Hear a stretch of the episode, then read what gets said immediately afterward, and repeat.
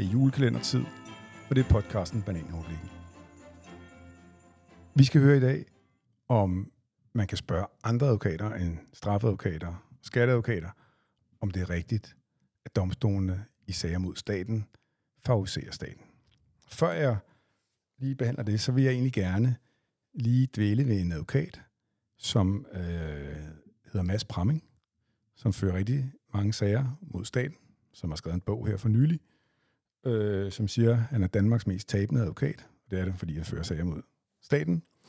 Og han siger også, at han siger, at alle advokater ved godt, at det at føre sager mod staten, det er nærmest umuligt.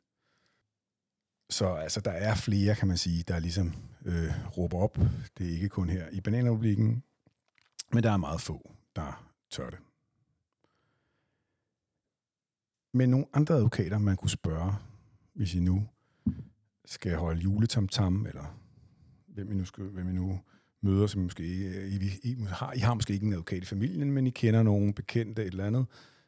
Og her i juletiden, der ser man jo forskellige konstellationer af familien og lidt længere ude. Det er, men en anden type advokater, det er det, jeg vil kalde konkursadvokater eller insolvensadvokater.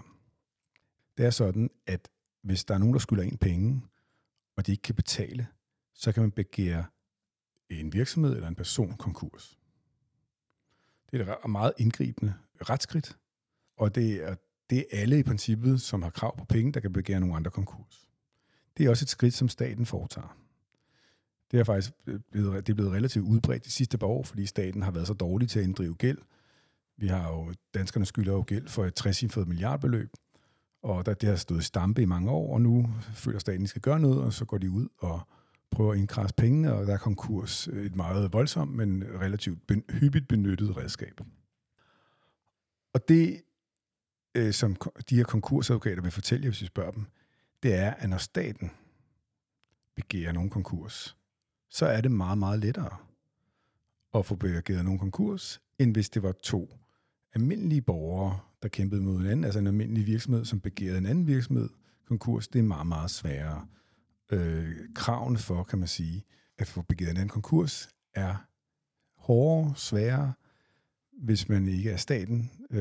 Og det er jo et tegn på, kan man sige, at dommere favoriserer staten, at når de kommer og vil begære nogen konkurs, så åbner man bare ladeporten og siger ja tak. Selvfølgelig kan I det, mens når andre gerne vil begære nogen konkurs, så er det ekstremt svært at få begæret konkurs. Og så skal det jo også være, det skal være svært at begære nogen konkurs, fordi det er faktisk en måde at slå hinanden juridisk ihjel på, og derfor er det en meget indgribende skridt. Hvis I ikke tror på, at dommere favoriserer staten, så kan I måske tale med det, vi kalder konkursadvokater, og spørge dem off the record, som vi siger, hvordan er det her med konkurssagerne? Når det er staten, der begærer konkurs i forhold til andre, er det lettere for dem.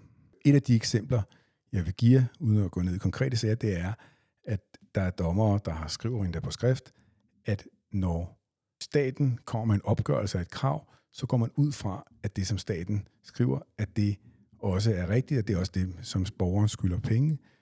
Og sådan er det jo ellers ikke i det, kan man sige, i det almindelige liv, at når der er nogen, der bare kommer og gør noget gældende, når man skylder dem penge, så skal der normalt, kan man sige, så skal de normalt løfte bevisbyrden for, at det, som man mener, der er nogen, der skylder en, at det også er rigtigt. Så det er et meget godt eksempel på at vise, hvordan dommere favoriserer staten i de her konkurser. Et andet eksempel på, hvor lydhør domstolen er over for staten, det er, at der er faldet nogle afgørelser her det sidste halve år, hvor staten begærer nogle konkurs på baggrund af det, der hedder forslag til afgørelser. Det er sådan, at når skattevæsenet skal opkræve en skat for borgere, så skal de, for at sikre, at tingene går rigtigt til, så skal de fortælle borgeren, hvad det er, de har tænkt sig at gøre. Det er det, man kalder et forslag til afgørelse.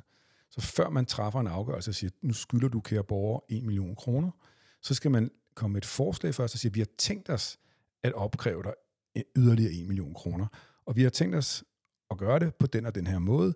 Nu ser du vores forslag, så kan du kommentere og se på, om det, vi har, det vi siger, er rigtigt eller forkert. Og sådan en forslag til afgørelse er ikke nogen afgørelse. Det er ikke det samme, som man skylder penge. Det er bare det, som staten har tænkt sig at gøre. Og så efter man så har kommet et forslag til afgørelse, så kan borgeren så sige, hey, I har misforstået det hele, det er sådan og sådan, og så kan det være, at forslaget til afgørelse forsvinder. Det kan også være, der kommer en rigtig afgørelse, som siger, okay, nu skylder I altså 1 million, for nu har vi truffet en afgørelse. Og det vi har set her på det sidste halve år, det er, at domstolene, de mener, at man skylder penge til staten på baggrund af forslag til afgørelser. Og en forslag til afgørelse er juridisk set ikke to potter pis værd. Undskyld mit franske. Fordi det har ingen retskraft. Et forslag til afgørelse er altså ikke, hvad man skal sige, det er ikke gyldigt, før at borgeren er vendt tilbage og sagt, I har misforstået det, eller jeg er enig med, hvad I siger. Og det, at domstolen her de sidste par år, sidste halve år i hvert fald, bare begynder at acceptere, at forslag til afgørelse er det samme som, at man skylder nogle penge, og man så kan begære nogle konkurs på baggrund af det, det er et yderligere tegn på, at domstolene er meget, meget, meget, meget, meget statsvenlige. Vi har endda set eksempler på, at man som domstol træffer afgørelse om konkurs, selvom borgeren ikke engang har haft tid til at svare på forslaget til afgørelse, selvom den frist, der har været for svar, ikke er udløbet. Så det er altså endnu et eksempel på, ud over skattesagerne, ud over straffesagerne, så de her konkurssager, at domstolene er meget statsvenlige. Men altså, I skal ikke høre på, hvad jeg siger. I skal tale med nogle andre advokater, som er konkursadvokater, som måske ikke vil sige det samme, som jeg siger her i podcasten. Det var det, som den her julekalender love. Vi er jo meget, meget tæt på jul, og det næste love, det handler om, er det her ikke bare Me Too for mænd med lidt for store topmaver og ingen hår? Det skal vi høre om i næste afsnit.